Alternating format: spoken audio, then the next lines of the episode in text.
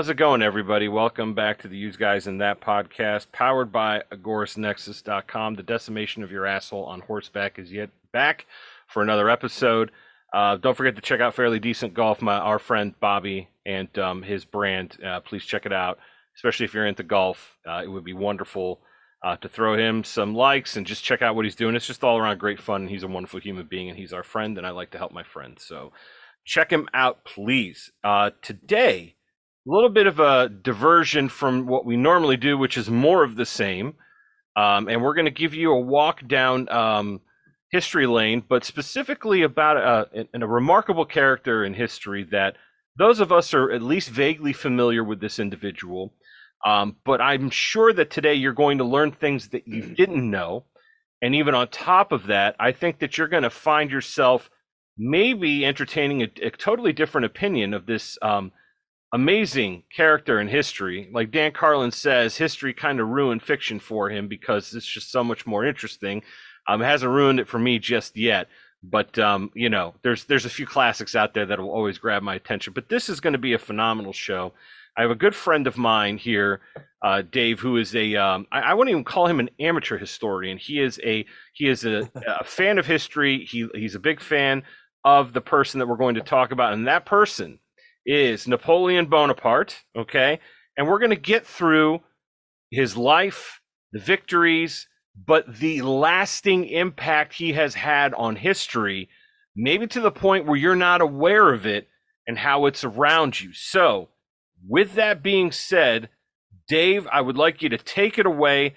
Talk to us about the emperor. Talk talk to us about kind of his start, you know, how he moves through history, the massive impact. We'll talk about some of the battles, like we're going to talk about Austerlitz, for example, also known as the Battle of the Three Emperors. We're gonna we're gonna cover a lot of good stuff today, but let's get started with the Emperor. Dave, the floor is yours. You guys in that podcast are happy to have you. Please take it away. Outstanding. Thank you for uh, for reaching out to me. Uh, I know you guys have a uh, a varied palette uh, of materials and I, I know JP, you're you're you're quite the fan of history yourself, and I know that you're trying to reach your target audience of all five, six, seven listeners out there. And uh, we talked about this. We could just get maybe two or three of them to like this subject. I mean, you know, if you have one fan, and then you have a second fan, you increased your your followership by 100%, right? So maybe we can get a, a couple people to uh, be interested in, in history as a result of our uh, machinations here, right? Sounds good. All righty. Well, um, I was sitting on an article and I finally looked at it after we had talked about doing this. Uh, it was a New York Times opinion piece, and I did not like their opinion. This is from just a couple years ago, 2021. uh, and it was a lady who wrote Napoleon isn't a hero to celebrate. And she starts off by explaining that as a Black woman of Haitian descent, how can you, anybody, celebrate Napoleon? Uh, uh, Haiti had a, a Black, charismatic, intelligent leader who could defeat his enemies in the battlefield and that he could lead his people from slavery. And how could that evil, nasty dwarf Corsican come and press down, squash that independence, and reinstate slavery and take this all away from his fellow Frenchmen. All kinds of accusations about how evil Napoleon was. Um, I want you to uh, not read the article on purpose because it quotes from a uh, fairly recent book that I've heard about um, because it got brought up in a purely negative light for how awful it was, how incorrect the reporting was, how out of left field. I mean, you know, uh, Napoleon uh, used the people from Atlantis to kill the Haitians, kind of crazy talk. So just just weirdness. So I don't want you to read her article, but it's a current article. It's a pertinent article, and it, it goes on about why we shouldn't celebrate this man, why we shouldn't, uh, you know, look at him. But uh, one thing that's happening a lot of days is someone gets elected someone gets put in a position of power, someone represents this massive company, and someone goes and says, Yeah, well, in junior high, you took this one picture and it's very offensive and we don't like you anymore, then we have to shut that person down. Mm-hmm. So, this is a man that lived a couple hundred years ago. And we're all raised in a time when the slavery is an awful idea. We know it's still out there in the shadows, but back then it was common and, and widespread. And and the, the study history is to not judge these people with what we know, you know, by the standards and situations of today. We've got to judge them in the time frame that they lived in, right? So nowadays, you know, we talk about George Washington and you know the new you get the new quarter yet? It's got it doesn't have the nice thin leader of our nation, George Washington, and it's got the fatter, older, I'll free my slaves on my deathbed, George Washington on it, doesn't it? Right? Um, one of my favorites is uh, Bill Cosby because I grew up thinking he was the greatest thing ever. Turns out maybe not so great, huh? But I still, when his bit comes on, on for my kids, I let them listen to his comedy routine from the 60s and 70s because it's funny stuff. So let's not judge Napoleon by what we know today, right? So I'm going to ask you uh, what do the United States Civil War and Egypt and Louisiana and South Africa and Mexico and miniature toy soldier models all have, oh, Habsburgs and Jews and Muslims, what do these all have in common? You know what? I already what? know the answer, but you're I, I going to tell I'm prompting you. I'm prompting you. Who, who is the common thread? I'm going to say Napoleon. Absolutely. Absolutely. Excellent work. You get a, a prize. Um, here's a paper clip. I'll mail it to you. Um, Thank you. Thank you. Anytime. Anytime, man. Uh, so, so uh, let's start with Egypt. Okay. Because if you want to study antiquities, you want to study 3,000 year old culture, right? Mm-hmm. So, um, uh, uh, Napoleon was uh, was a up and comer. He was he had just after the revolution he had been sent to Italy, smashed all of his foes, did fantastic things for the French regime, uh, but he was way too cool and way too popular, way too successful.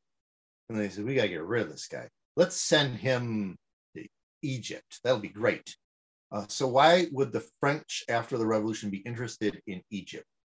Because in the Seven Years' War, what, what we call the French and Indian War here in the in the states, the French lost Canada to the British. They lost key Caribbean islands, not Haiti, but key Caribbean islands to the British. They lost half of India to the British. Arthur Wellesley, a guy who'll come back into the Napoleonic story, uh, uh, fighting for the British, helped kick the French out of India. So they wanted to send him to Egypt to look for this canal, this ancient canal they had heard rumors of and stories about. Um, and the, the, British had to go all the way around to, to, South Africa and then go back up to get to India. So if the French could figure out where this canal was, they could send guys over there in a hurry. They could filter trade towards France at this time. Uh, there was this special canal remember I looked it up, JP. It's called the Ever Given. That was the boat that just last year, two years ago, completely went sideways in the Suez That's Canal. Right. Mm-hmm. All the oh, you weren't going to get your Amazon gifts in time for Christmas and all this fun stuff forever. It was a big, terrible thing. That's the canal they were looking for. They were going to dig that out. It took the British until like the 1950s to dig it out and make it useful, but that was the canal they were looking for. So, so they sent him. Uh, the man didn't travel lightly. He brought 300 ships, 40,000 soldiers, and the old world's only printing press that printed in Arabic. And he brought 150 scientists with him. He brought scientists interested in history and geology, and he brought the freaking French zookeeper with him, and a chemist and a mathematician.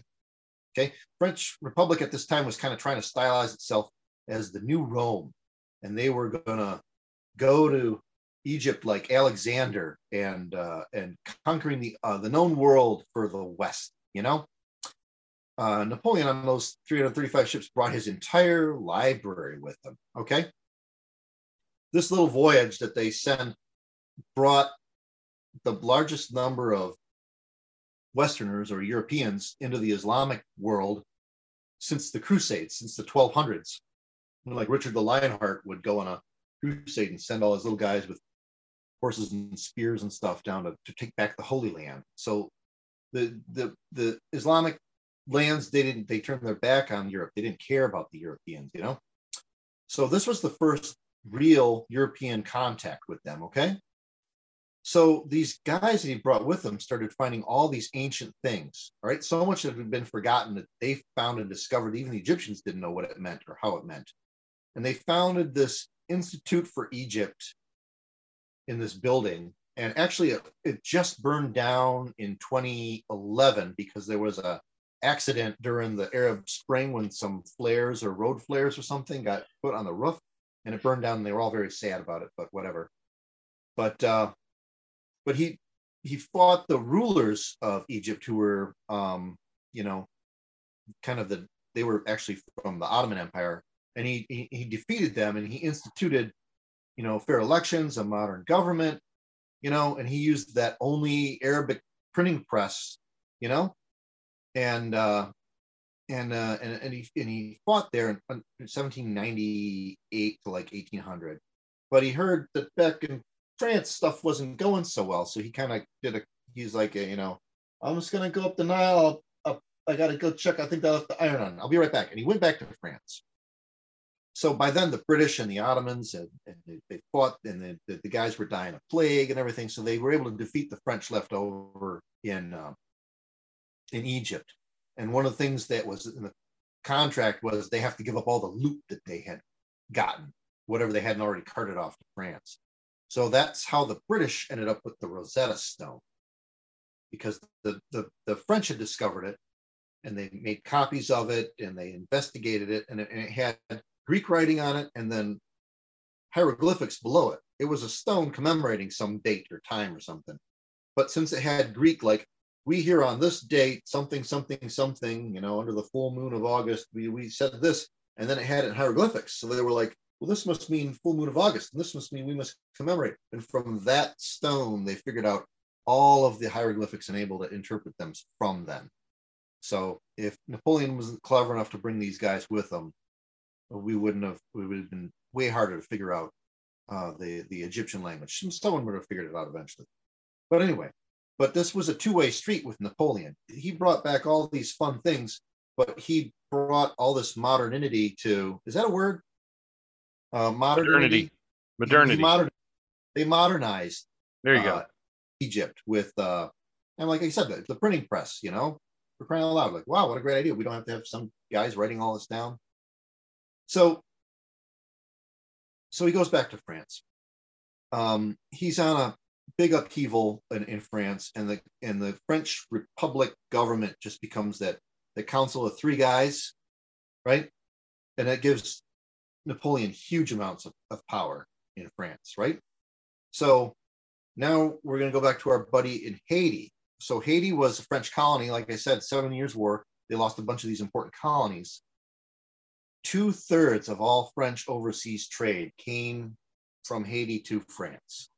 So, like at the time, I, I heard uh, 40% of all of Europe's sugar came from Haiti. 60% of Europe's coffee was grown in Haiti in like 1800. This still growing coffee in Haiti today. That's like one of their only things they're able to still grow there. So in Haiti was this guy, my screensaver, Toussaint Louverture. Uh, he was a French revolutionary who led a, a slave uprising in, in Haiti at the same time as the revolution. You know, liberty because liberty, revolution, end of slavery. You know, let's let's make uh, let's make the, the Haiti great again. Okay, two hundred thousand people died out of like a population of five hundred thousand. They really killed each other. They were really good at it. Um, the, the the there was a very very low white population in Haiti at the time, and they were super oppressive over the slave population. They they couldn't wait. They couldn't wait to get their hands on these whites and kill them all. but they were so oppressive. It was it wasn't you know it was like you know what whatever. We're just killing our oppressors here. It's okay. So, but since so many lives were lost, it was a huge loss of production from France's key colony.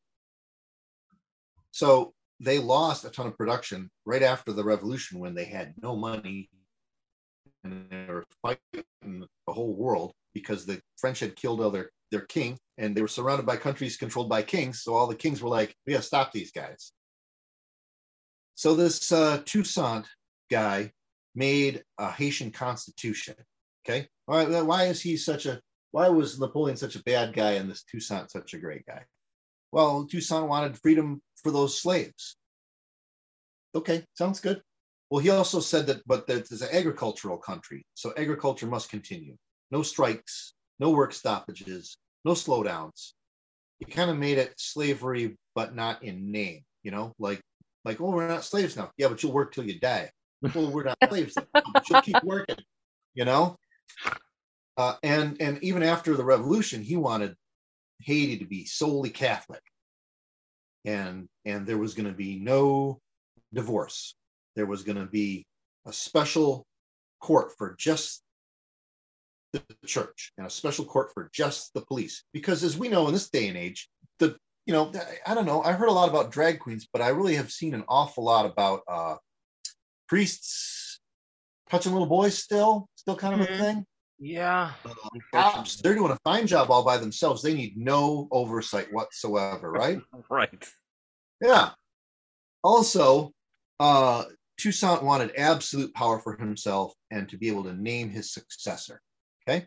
Kind of sounds like a king, doesn't it? Right. Mm-hmm. Well, in France, they were like, we have we have religious freedom now. You can do whatever you want. Uh, you can get divorced if you want. We recognize these these kind of things, you know. Uh, let, let's not get excited because Emperor Napoleon comes along later in the story anyway, but he like went to the people, he went to the councils, they went to the people, the powers that be, and said, you know, I, I could do more if I can was emperor, if it's okay with you guys. He didn't just come out and say, I'm going to be emperor until they the Pope was there and he grabbed the crown and put it on his head himself. Mm-hmm. Uh, speaking of guys putting crowns on their heads and special little hats, uh, Prince Sausage Fingers from uh, Great Britain just crowned himself king, right? Mm-hmm. Egypt is is like, hey, uh, now that you're king and all, how about you give us back that Rosetta Stone that you kind of claimed for yourself all those years ago? We kind of like to would put it in our Egypt museum because we're Egypt, you know. So there's pressure on him to return the looted treasures from foreign lands, which I think is a good thing. But anyway, way back in in 1800 uh, with Napoleon, uh, the Constitution from Haiti was kind of presented to France. I got a piece of paper here. Like, here, take this. This you're going to take it, and this is how we're going to run Haiti. And so it kind of seemed like an order against the mother country. You know, you know, you will accept my authority in this land. And uh, so there was also French officials that were sent there. You know, what's how are you guys running your little show over here? So uh, Toussaint sent them back. They're going to find out too much over here. We don't want them to know what we're doing. And so the the uh, the French decided, you know, whatever he's doing, we should go look at. So they so they sent. Uh, what did they send? They sent like a, uh, some dudes and like I don't know. They sent like twenty thousand guys over there and a bunch of ships, and they they kind of surrounded because Haiti is half of Hispaniola there, the island, mm-hmm. and uh, they were like, you know, let's let's go see what they're doing there. So they were out of Napoleon's touch. Uh, he gave them explicit instructions. In fact, in a rebuttal to that crazy book I told you about at the at the beginning that I'm not even going to tell you who wrote it or how because I don't even want anyone to waste their time looking for it. Right. Um, he had specific instructions, and and and this this guy from the Napoleonic Society in this podcast I was listening to like read them off. Like you will do this, you will do that. You will you will investigate to see if these Haitians are, you know, trying to usurp power away from the French, or if they're trying to, you know, become their own independent place because we kind of want to keep them under our umbrella. Well, the the guy leading the mission just was like, right. And as soon as he got there, like the first town, they, you know, they came up the docks, they lit the whole town on fire, killed everybody, and then it just went downhill from there.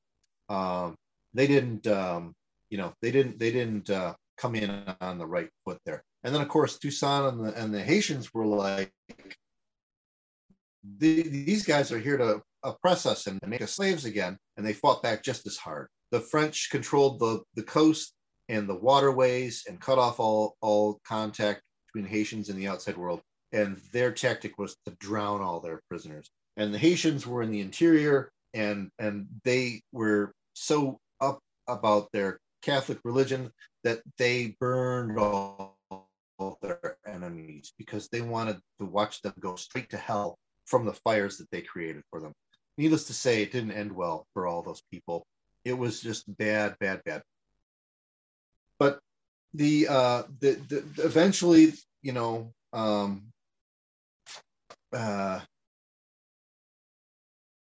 eventually the French, you know, tamped down and caught, uh, you know, tamped down the rebellion and caught Toussaint, sent him back to France. I think he died of like uh, the flu in some, you know, uh, ancient castle or something in the south of France or something ridiculous like that. But but uh, the whole idea about Napoleon being a racist and clamping down on on uh, you know Toussaint, he was he was busy. You know, Napoleon at the time was in France in charge of 30 million people. Uh, JP, we went over this there was less than 5,000 Black people in France at that time. Mm-hmm. It's like 0.02% of the population. Okay. So, you know, the, there was there was a lot of reasons why they um, they clamped down on the people in Haiti, but it was so far removed from what what Napoleon was talking about. Uh, he was real busy in 1800. In fact, they had 80,000 army of 80,000 on the on the coast. They were getting ready to invade Great Britain. He was way more worried about Great Britain. He knew Great Britain was his biggest enemy. Um, but uh, there was this fight that was brewing between these other kings that Napoleon had to go and take care of. And it starts with A and it ends with Z, and it kind of sounds like Clausewitz. Uh, you alluded to it earlier, JP. You remember what that? Yes, I that sure was? do. That's uh, we're talking about the Battle of the Three Emperors, also known as the Battle Battle of Austerlitz, which took place yes. in, in Austria, yeah. the Empire of Austria.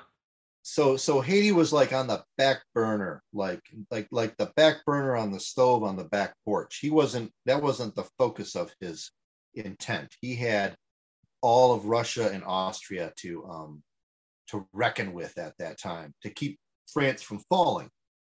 So, did you have some questions about uh, Austerlitz? I sure do. Why is it considered, or cited rather, as a tactical masterpiece, like uh, the oh. Battle of Cannae, for example? It is it is taught to this day in ah. military colleges across the planet. Well, so it's fun because Napoleon, like I said, he had an entire army ready to go to go invade Britain. All right. Everybody knew it. So the Austrians and the Russians were going to come on down the other way. Um, he turned everybody around and and sent them uh, to the the east rather than to the west to the coast.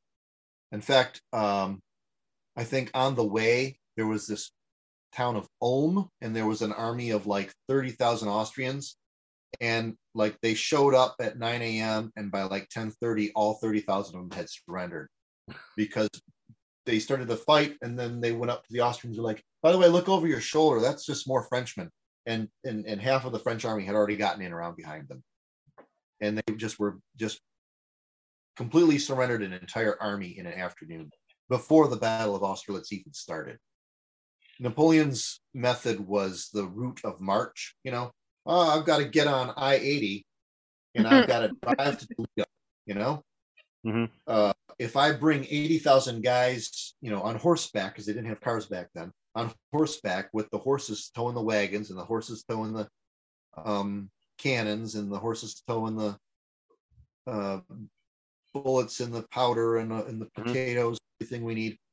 That's a lot. And then they also need to, everybody's got to bring their gun and their backpack and their uh, their bag to put loot in everywhere we go.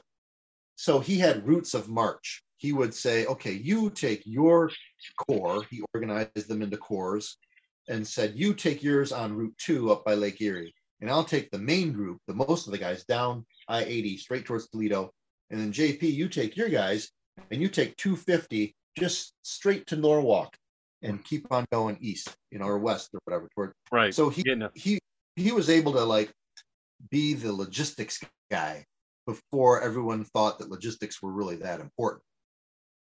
Also, um, one of his greatest things was the march to the sound of the guns. They were all, if they were all marching parallel to each other towards a common point, and you know, JP over there on 250 starts running into Prussians or something, we'll hear those cannons. So we can turn our line of march and all of a sudden show up on the doorstep during the middle of the fight.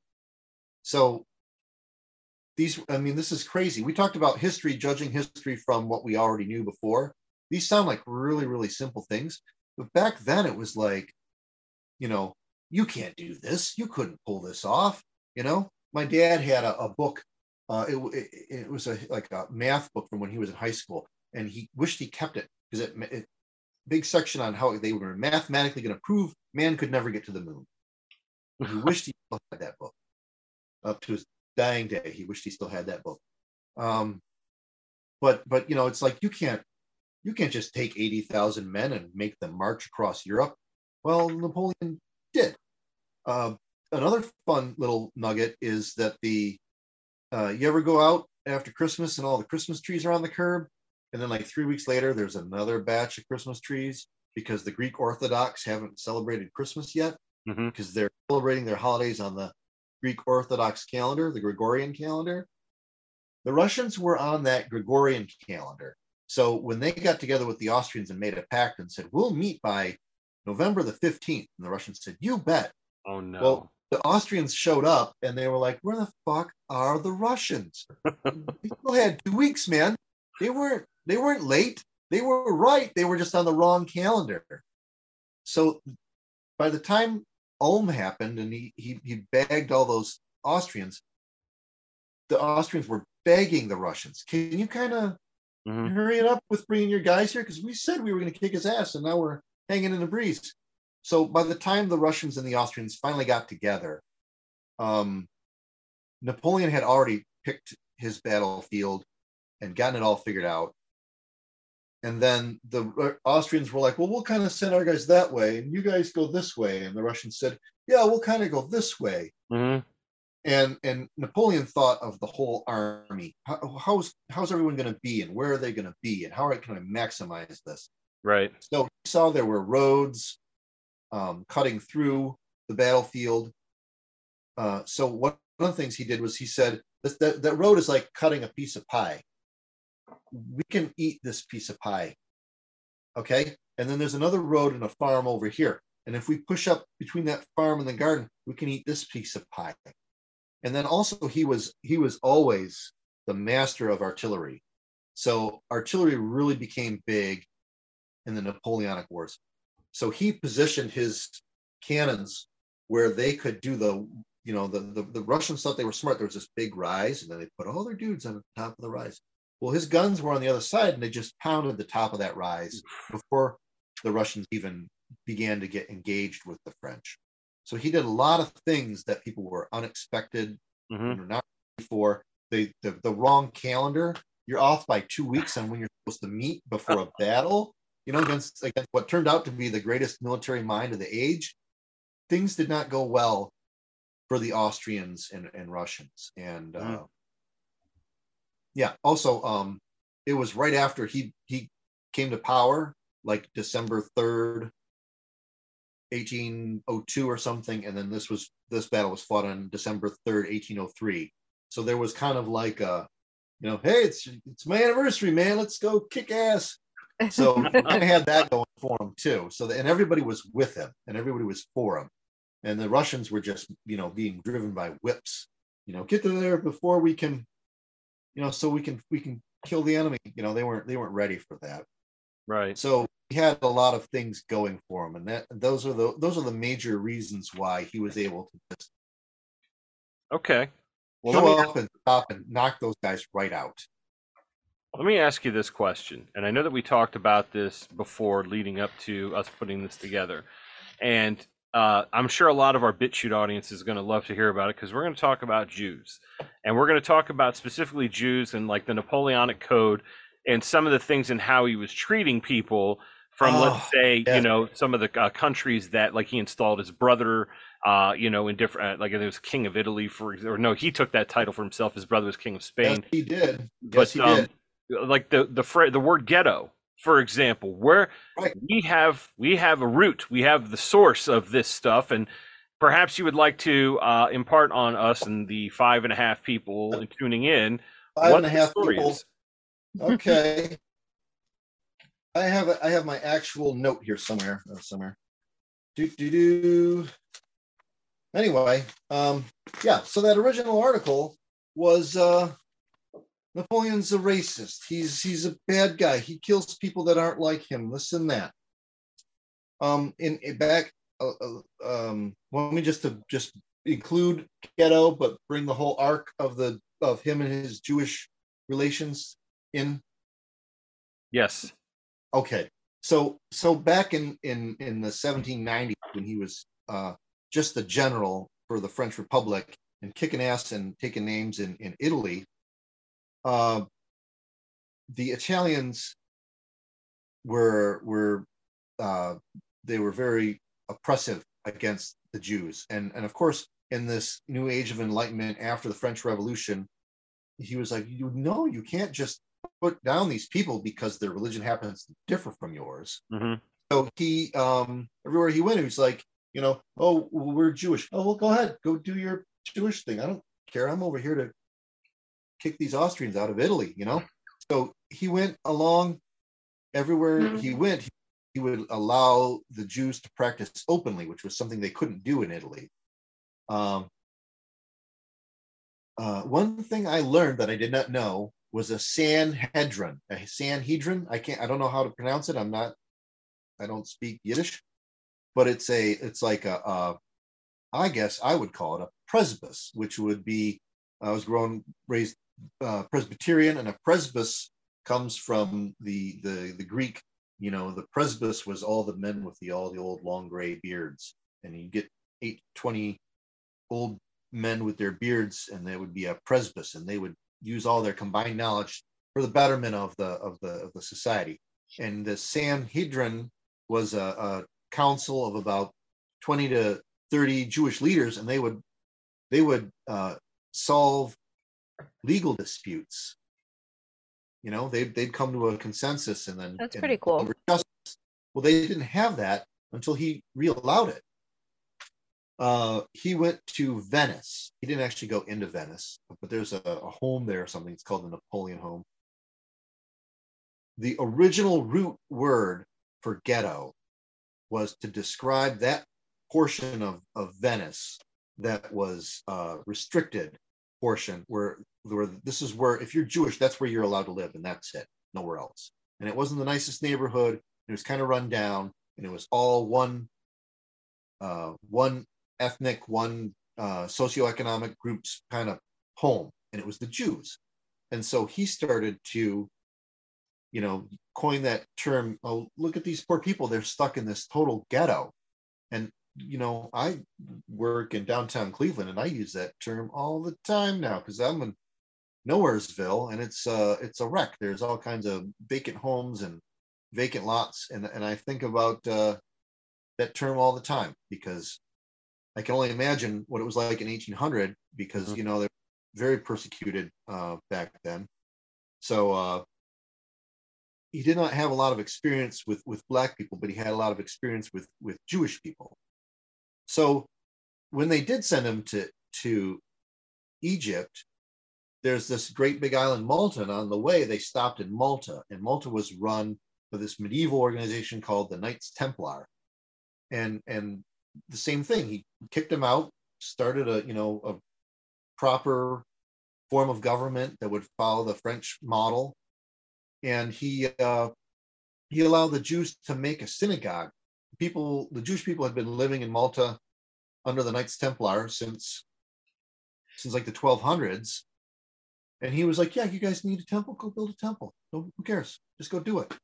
So he totally had no problem with uh, with um, other people and other religions because by the time he then goes to Egypt, it's a total Islamic state, and he's running around telling people, "Oh, Allah is great, and I am His friend." And take take this pamphlet; it's all written in Arabic. Thank you. so he he was very very tolerant of uh, uh, of people's religions and their societies and how they wanted to live their lives. Of course, I, I heard also from the Napoleonic Society that there were some guys who thought like, yeah, of course he does. He doesn't care about that. He wants the, the you know, he's got a mission. He's got to conquer Egypt. He's going to get gold. He's going to get higher position. He's, you know, he doesn't care about those things. Mm-hmm. So he either was very sensitive to it or he didn't care about those things. Either way, uh, people's religion and race and uh, I could guess you could say by default skin color didn't really matter to him. So very, very uh, interesting angle about that uh, dynamic figure from history. Do you have other questions? Yeah, of course. I have a couple here. Now, audience obviously is going to be familiar, including us as the uh, the hosts of this uh, of this show of an organization called the Red Cross. Okay. Oh yeah. Uh, we, okay. Well, I want to know. Can you inform me as to how the Red Cross came about? Ah, we got to go back to our wonderful place, Italy, because there was a lot of fighting in Italy. Let, let me back up just a second, because um, Napoleon, another thing Napoleon did when he was running around reorganizing people's governments and things, um, you know, France was a state, Russia was a state, Great Britain was a state, Spain was a state. Uh, Italy was just this little collection of provinces. You know, Venice was its own state. Uh, uh, the Kingdom of Two Sicilies, the boot of Italy and the island of Sicily, was a country, mm-hmm. and the area around Rome was a country. And and uh, when he claimed that he was king of of Italy, he kind of made it like a solid country. And then, um, yes, he defeated the Austrians and the Russians at Austerlitz in the early 1800s. But by the time of the War of 1812, he's got to get this coalition to go into Russia to go and fight and watch watch way too many people die. But but he makes like Württemberg, you know, which is a state in Germany today, into a into a nation. He makes Saxony into a nation. He makes Westphalia into a nation. He takes all these tiny little principalities. Think of countries like Luxembourg, you know, like mm-hmm. you know, where are we going to go for dinner? Well, we're just going to go into Luxembourg and have dinner. Just he, he hmm. welded them into actual states with a common language and culture and such. So those countries didn't become like Germany didn't become a country until almost you know 1900. Neither did Italy, but he he made them into these little chunks that were like the, that are the present day states of Germany. So I'm sorry, I'm, I'm already drifting away from your question. What was your what was your question again? We're talking oh, yeah. about the anyway. yes. Go yeah. ahead. Yeah. Yeah. Yeah. So so um so since Italy is a fun place for the French to campaign, uh, you have to go to the 1850s after Napoleon to Napoleon III, who was uh, his uh, nephew. Mm-hmm. Once 1850, he became president of France. And he liked it so much that he caused a coup so he could be president for life, because that's the very Napoleonic thing to do, right? Just call yourself emperor and call it a day. So he fought in northern Italy against the Austrians again. They, they like to fight there, I guess. Um, and he sent an army and completely annihilated the Austrians there. Um, the the you know in the traditional Napoleonic fashion, just kick the crap out of everybody, and then everybody sues for peace. So there was this guy, and he went to he was like, I'm I'm a doctor. I'm going to go help. I'm I'm a physician. I should help these people. There's going to be all kinds of injured people and everything.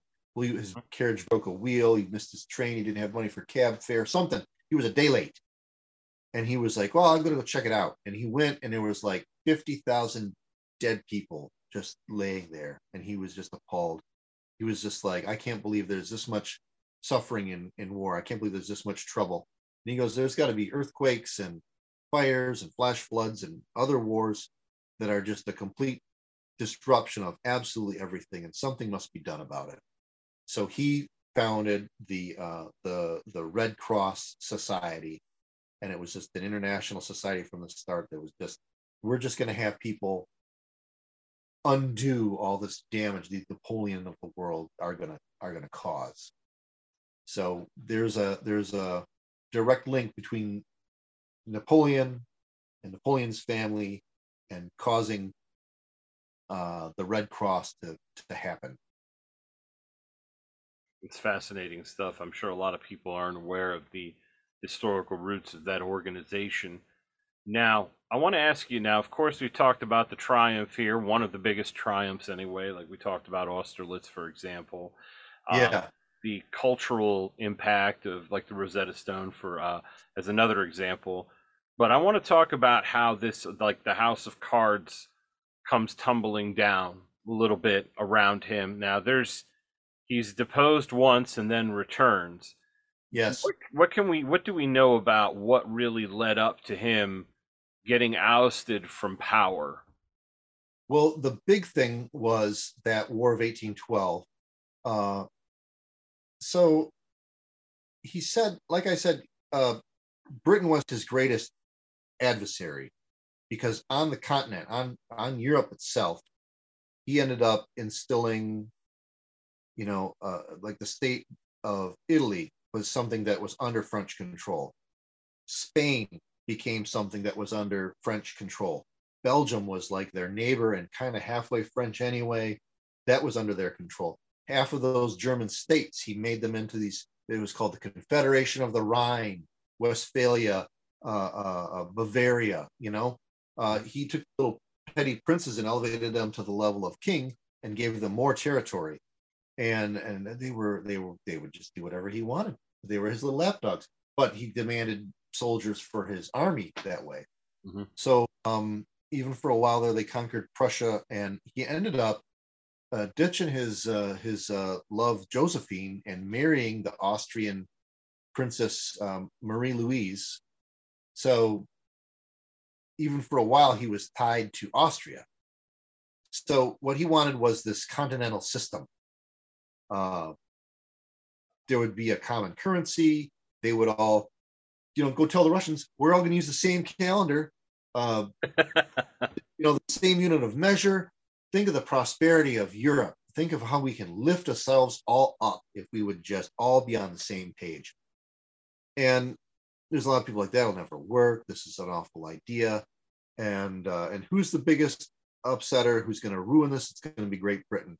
And what do we have today? We've got the European Union. There's all these weirdo countries. They all have to operate at a certain level to be accepted into the European Union. They all have a common currency. They all use the same calendar. And who's the upsetter trying to wreck everything? It's Britain. Yeah. So that's the same story. So it was really, really hard for him to keep a clamp down on all of Europe and all keep them on the same page. And in 1812, Russia was like, nah, we're not doing it. We'll do whatever we want. So he got Italians, he got Germans, he got Frenchmen, and um, sent them all into Russia to invade Russia. We'll just invade you next, is what they planned. And uh, we all know how well that worked out because, like, an army of like half a million dudes marched into Russia and they and then it was fine and they even took Moscow and they destroyed tons of Moscow and they fought this giant battle and Napoleon claimed victory at the end of it but it was just so costly so many people died but then it became winter in Russia and when you're wearing a wool coat and you don't even have mittens and you're supposed to fight off the Cossacks that shit don't work too good. And so they straggled back and barely made it back to Poland and Germany and stuff. And uh, it was like some kind of a switch had been thrown. Like we can defeat him, we can stop him, we can tell him, no, we're Germany and we don't want to have French telling us what to do, or we are Austria, we don't want to have the French telling us what to do. So it was that War of 1812. It was that's when um, who's the 1812 overture with the cannons. That's supposed to celebrate the Russians blowing the crap out of Napoleon. Mm. So that's that's when his his um the feathers started falling out of his his magical headdress there, you know, Mhm. because all of a sudden it looked like they couldn't it was it was like not he was this the most unconquerable foe that could not be stopped. Um, but however, a cornered beast is real dangerous. I think I was telling you the other day about the the they were like, well, we've got to get rid of him now that he's hurt, now that he doesn't have a huge army anymore, now that he's lost tons of cannons and, and horses and stuff. He really ran out of horses. I mean, uh, they were like, let's let's attack him. But then he just spun around and, and used all his military wile and would defeat armies. So they said, let's all let's all just glob together and we'll only attack him if all of us show up. And I, I was telling you this one. There was a, even a battle. I want to say at Dresden, uh, I think, where they were like, "Hot damn, we're almost all of us are here. We should attack him." And they were like, "I don't know. I think we should wait for that other guy and his forty thousand guys." And they were like, "No, we should attack him now."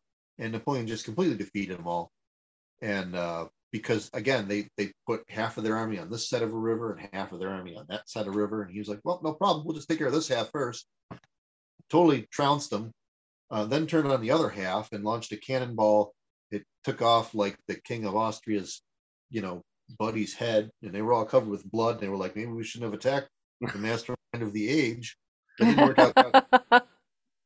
That's funny. So, so when they finally fought him all the way back to France, it was it was time to abdicate, and people uh, that were his steadfast allies stabbed him in the back, turned him over to the you know the enemies. Uh, just you know they just they just gave up and cut and ran, and so he he had nothing else to do but but abdicate.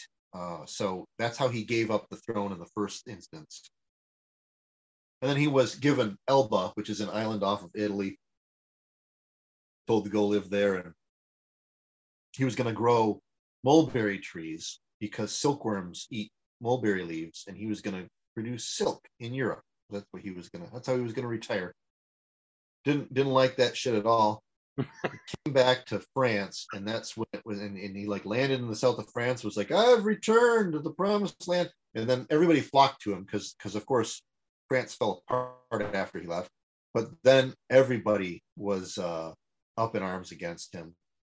And then he marched off to Paris, and then from Paris straight up to Belgium, where he met uh, Arthur Wellesley. Remember that guy? He's now the Duke of Wellington, and he's going to come down with these British and Dutch soldiers while the Prussians come in from uh, the, the east. Uh, and remember, I told you toy soldiers were going to be involved? Yep. there was after Napoleon was defeated at Waterloo, there was this British guy who went around interviewing soldiers and asking them what they did, and they were like, "Oh yeah, our, our regiment was the greatest. We totally stopped Napoleon right here on the map." And then you go to this other regiment, and they'd be like, "Oh, we were the greatest. We stopped Napoleon right here on this map." And he would ask for donations so he could publish his story. And uh, and he built this model, this like giant train setup thing of like a scale model of the battlefield and, and cast a hundred little soldiers and painted them all and glued them all on the table and that was going to be a, a accurate depiction of what happened at the battle of waterloo. But since these guys had paid into the, his story uh, he felt compelled to prove that yeah they, they were out in front. This guy he said they were out in front too so that regiment gets more glory and these guys say they you know captured him single-handedly and punched him in the face so we got to put them there because they all had paid into it. He owed them financially and you know kind of a favor. So the model was completely inaccurate and dismissed at the time. And and wellington completely did not like it either because they had left open the idea that these prussians came. Hmm. And if there was anything that happened at Waterloo, it was Napoleon was beaten by Wellington and the British alone. There was nothing the Prussians did, which is absolutely false. The, the, they, the, they were counting at each other all day, and they were just barely holding on, both the French and the British. And then the Prussians showed up and just attacked. And you know, uh, you know, if, if I'm coming at you this way and someone comes this way, no good. So that's what the Prussians did, and then it just broke the back of the French army right then and there, and they and they all quit. And so, but that's not the story Wellington wants everyone to remember. He wants everyone to remember defeated the French. He defeated Napoleon. And you asked how did Napoleon was he able to keep everybody at arm's length? How was he able to defeat everybody? Um, after a battle, he would say, I did this and I did that, and I figured out the other things. And some of it was just a stroke of luck.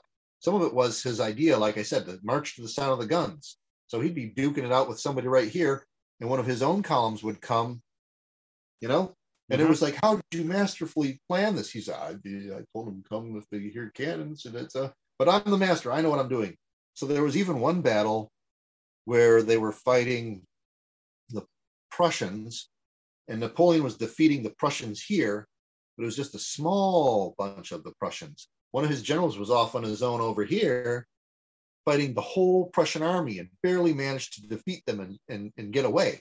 But since Prussians everywhere had been defeated, they just marched away were like, that Napoleon's a genius. He totally kicked their ass. And then Napoleon came out and said, yes, that's right. I totally, all that was all my plan. I did it on purpose even. Yeah, that's how we were able to win. So he kind of would use his subordinates, you know, to to to great effect because he told them to march to the sound of the guns. He he knew they would be able to stand up all by themselves and fight for a day if they needed to. But everything was his idea. Everything came from him. Everything was how he was going to do it. And when he crowned himself emperor and just ran everything, as soon as he was gone, France was was crippled without him. So when when the cards the ta- the house of cards fell apart, it really really fell apart for him. Yeah, Ooh, truly. you have a glass of milk, JP? yeah, sure. Do you want it? No, I I want to tell you about the part I told you about. I told you I was going to surprise you with a little factoid. That's right. There was a surprise, and I demanded not to know when we That's initially right. spoke. So let's because go. I kept it because because you know he's defeated at Waterloo and he's set in exile. He goes way off to this teeny tiny rinky dink little speck of an island in, in, in the middle of the Atlantic, halfway between Cuba and West Africa. Mhm. Nobody goes there. Nothing's going on there. He's not leaving. Well, he he dies there. Um, there's this fun book you might want to read, and it's called Napoleon's Privates. Uh, it doesn't talk about privates in the army. It talks about private parts because I was gonna ask that. I was like, is this privates or privates? oh, it's private because when he died, there was a surgeon who was there who was a rather vengeful surgeon, and he cut off Napoleon's uh, privates Oof. and smuggled them off the island by with a chaplain of all people to go to Italy. Don't worry, the Napoleonic family had a blood feud with this guy's family, and he was killed for this. Uh, but this Napoleon's privates were bought by several merchants until they ended up being bought by a collector in New Jersey, for God's sake. And there's this guy in New Jersey, and he got to be incredibly old, some like rare book collector, and this and that. And and he had like the little capsule of cyanide that Hermann Goering knocked himself Oh, wow. off. after World War II. He had all kinds of weird ass collection. But one of the things he had, Napoleon's dingus, okay? his dick So- and balls. Yeah. So, so when, when when this guy died in 2007 or something, and his family was like, "What are we going to do with this thing?" And someone was like, "I'll give you hundred thousand dollars for it." They were like, "Oh, holy shit! This is, must be worth something." They went to the French government. They're like, "Can we get a genetic test on this thing?" And they were like, "No, absolutely not. We don't need goddamn Napoleon's penis running around. So we're not going to prove it. We're not going to disprove it. We're just not going to allow for any genetic testing." But uh, just like his penis, Napoleon's legacy is still with us, still drawing interest, still commanding a high price, and and there's all kinds of things that he did that uh, that are still around that we still talk about. We'd even talk about uh, Napoleon III and uh, Latin America and how the term Latin America was never a term until Napoleon III came along because he wanted France and Austria, those southern Catholic countries, to, to include their influence in South and Central America rather than the Anglo American influence from Northern uh, Europe and North America. So the mm-hmm. Latin influence was going to influence uh, South and Central American uh, futures. So there's there's all kinds of things that uh, if you take the thread of Napoleon and start to pull it up, you see where all these little threads go to. Uh, simple things like when he marched into Russia, they were like, "How are we going to feed everybody? We don't have anything." I got it. We'll take meat and we'll put it in a tin can, and then we'll boil it, and we'll make a little lid for it. We'll have freaking spaghettios and meatballs for the troops. So putting food in a tin can is a Napoleonic idea. So, That's really cool. I didn't know that.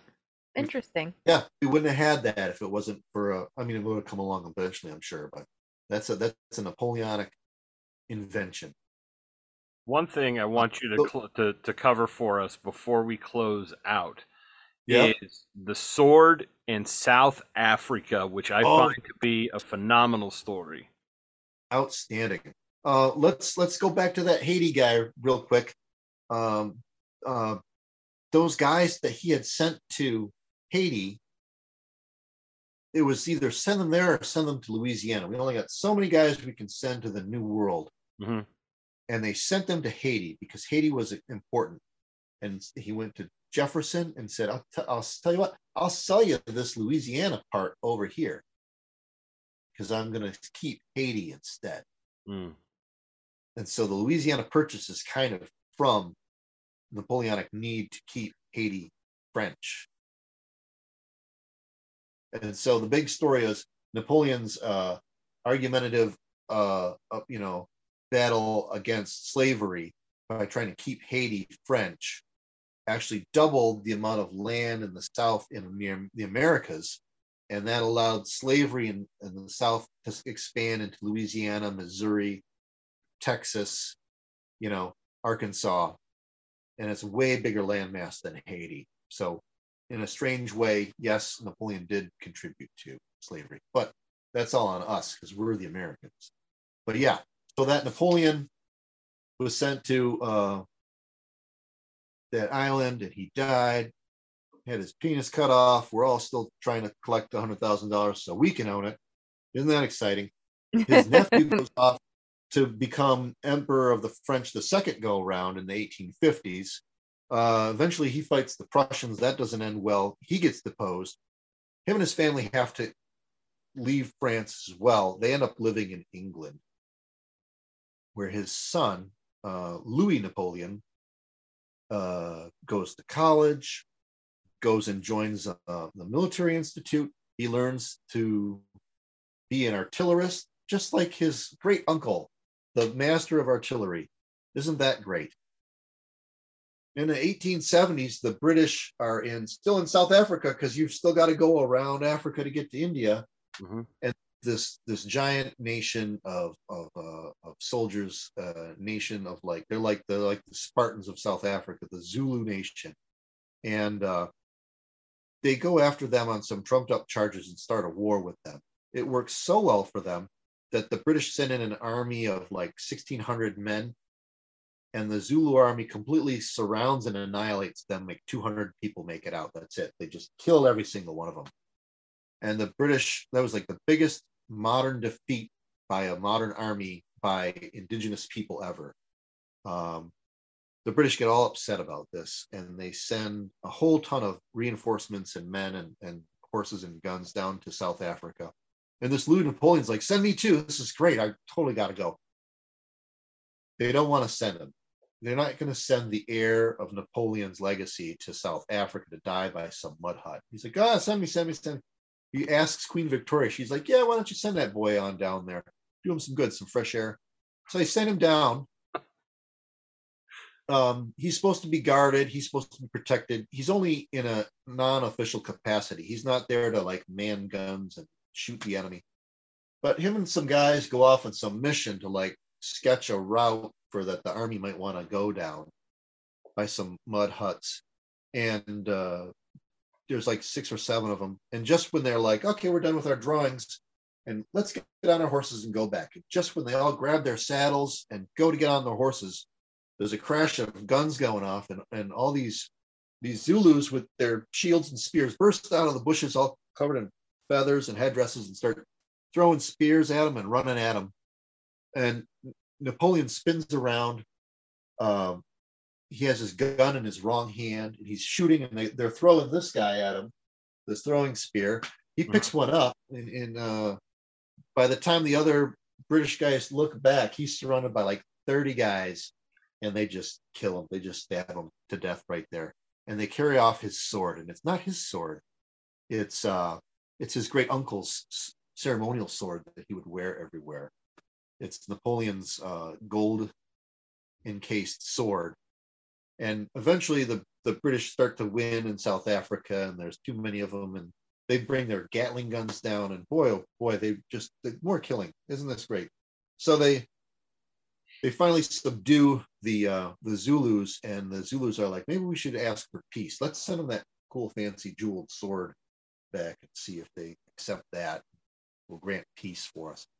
But no, they they they take, take the sword back and say thank you. With it belongs to some French guys, we got to give it back to them. But uh, we're still going to kill you all. So they they go and they wipe out the, the Zulus and subdue them, and Zululand is still now part of South Africa. And uh, Louis Napoleon is still there's a he was taken back. He's buried in Cambridge or somewhere weird.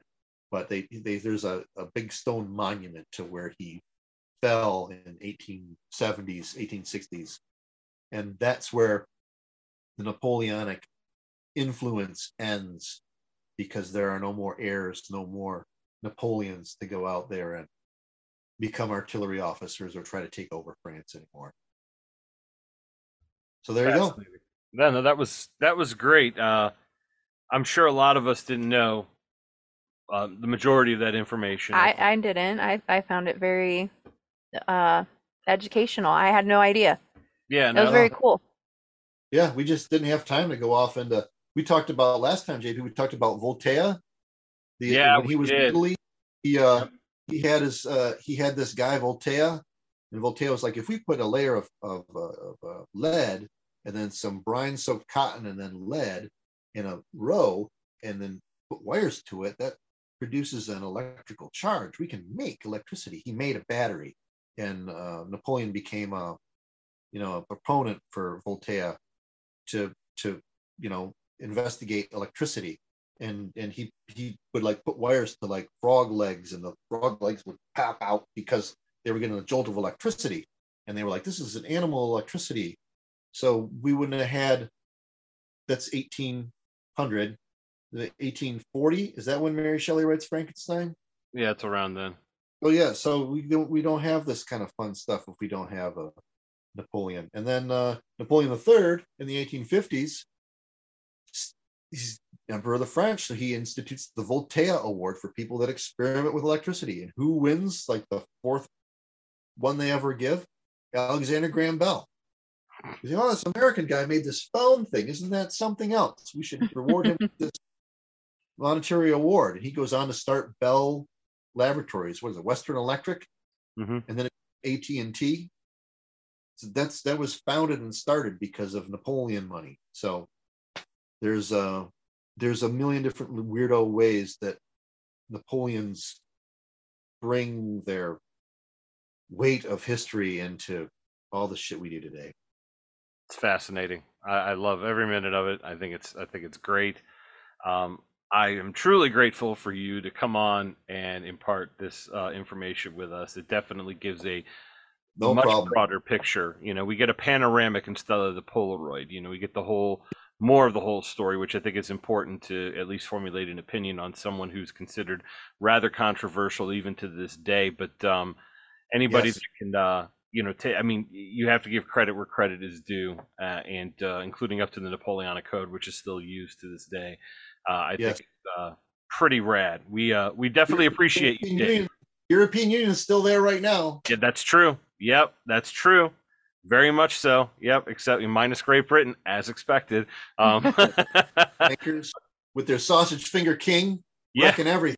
it's- it truly. Freaking weirdos. Hey, listen, guys, I want everybody to know this. If you got a side piece who's giving you a hard time, just know that there is hope for you because his side piece is now the queen of Great Britain. Ladies, don't give up just yet.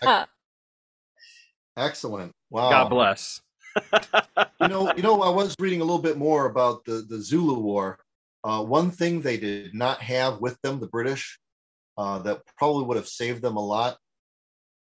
They didn't have a lot of gay soap with them. Did you know that? it is it is a lasting tragedy um, that there wasn't enough. Gay- gay? Can I get paid in gay soap? Uh, yeah, we we have a uh, we have a stockpile of gay soap. It's a small stockpile, but it still exists. Um, I'll have to get on Hey, my Todd. ass big. I need a lot of soap. I know, and you and Team Mandalore out there on the bike, you definitely need that gay soap for Mhm. sure. But don't worry, we're gonna get to gay soap in just a minute. But first Awesome. and I knew foremost, we would. It's one of my Yes. favorite portions of the program. thank you, thank you. Uh, it's more Christopher's doing than mine, but thank you. Um, in conclusion, Dave, thank you very much for coming on and uh, giving us the spotlight on uh, a massive. Obvious. I enjoy history. Uh, you know. Oh, yeah. Yeah, we could we could probably chat for hours, no question about it. Um, I'm going to turn it over to Angel and then Christopher. If you have anything, please uh, plug away here.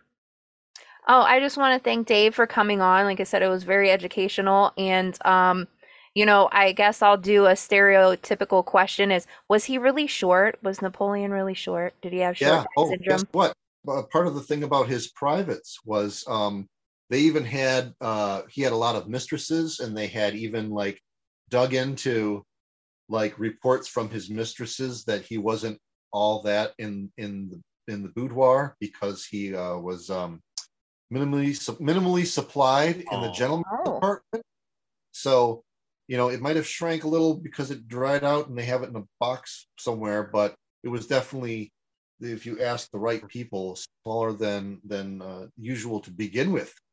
And uh, yes, he was a very short-statured man, but he commanded a presence. That was another thing he did when he first came to France and tried to, you know, they had a room full of guys, and they're like, these are our generals, and they're going to, um, you know, they're going to save France. And he came in and he took his hat off and he looked at everyone else in the room and they all had their hats on and he would just stare at them and they'd get self-conscious and take their hat off too. And then he'd stare at the guy and that guy would, and until he had made them all take their hats off and he was like, I approve. And then they, so they would just, they would just listen to him for that. And, and, and he would, uh, he would, he would, if he had favorites, he'd tug on their ear and he was uh, very, very capable of remembering people. So he was very physically short, but um, but yes, he would he would be riding along and he'd recognize some, you know, another, a private, you know, or just some sergeant, and Mhm. just be like, you know, you're gonna have to behave like you did in Italy, and they'd be like, yes, sir. And so everybody, everybody idolized him. But all those men were killed in Russia and Spain or in Haiti, and so he eventually ran out of of dudes. But yes, he was definitely not that tall of an individual, but his commanding presence when he came in the room, all eyes, you know, just he had a way about him that that worked. Good stuff. Good stuff. Um, do you have anything else, Angel? Or was going to turn over to Christopher. No, that's it. All right, Christopher, my dear friend, anything from you today at all? BitChute. I Don't forgot to check about us out on BitChute. Angel forgot it. I finally get my opportunity to steal that spotlight from her. That's right. Yep. Uh, My forgot. ad my admin privileges have been revoked. Fucking revoked. Adam revoked. here. You're a broken record, man, but you're right. You're absolutely right. He he drops the ball every time. God damn it, JP. Yeah. And uh, th- thank you, thank you, Dave. Uh, Uh, I recognize that every every time, and every show, you're just right there. And uh, I appreciate the opportunity to learn about Napoleon's now French pee jerky. Uh, we, we can have a we can have a use guys uh, uh, uh, trip to New Jersey or something exciting. oh, you know what? That would be fun. N- you know, run up to people and be like, "We're looking for Napoleon's penis. it's some gay soap." Throw it at him. yeah, and then take the penis. Um, knock him out with the gay soap, and then take the dick. That's that's how we run it here. Um, That's high theft, and it's a it's a hundred thousand dollars they were offered, and they yeah, declined. that's a felony. That's a felony. Imagine getting rung up in court. For state line. We'd have to flee to Haiti with it. Yeah, we would. We would. They definitely Oh, wouldn't. did we talk us. about Pat Robertson in 2010? Uh, the- Oh, the- yeah. the- deserve everything they're getting because Pat Robertson said they sold their soul to the devil and became a voodoo nation in an effort to kick out Napoleon. Hmm. So everything's caused by Napoleon. Yeah, Pat Robertson is a national disgrace. One hundred percent. Absolutely. Yes, douchebag. Um, the seven hundred club can kiss my ass. Um, not a fan. we, we could make a new like Ocean's Eleven heist film about stealing the pee jerky. That's true. You're gonna have to hide it in your mouth. Oh. oh, gobble them balls, baby. Ugh. and then there were 10, and then there were nine. right, exactly. Well, ladies and gentlemen, that's it for this week. I hope you enjoyed it as much as I did. I got a great time here. Again, thank you to our guest Dave for coming on, and of course, this is our time to thank our patrons.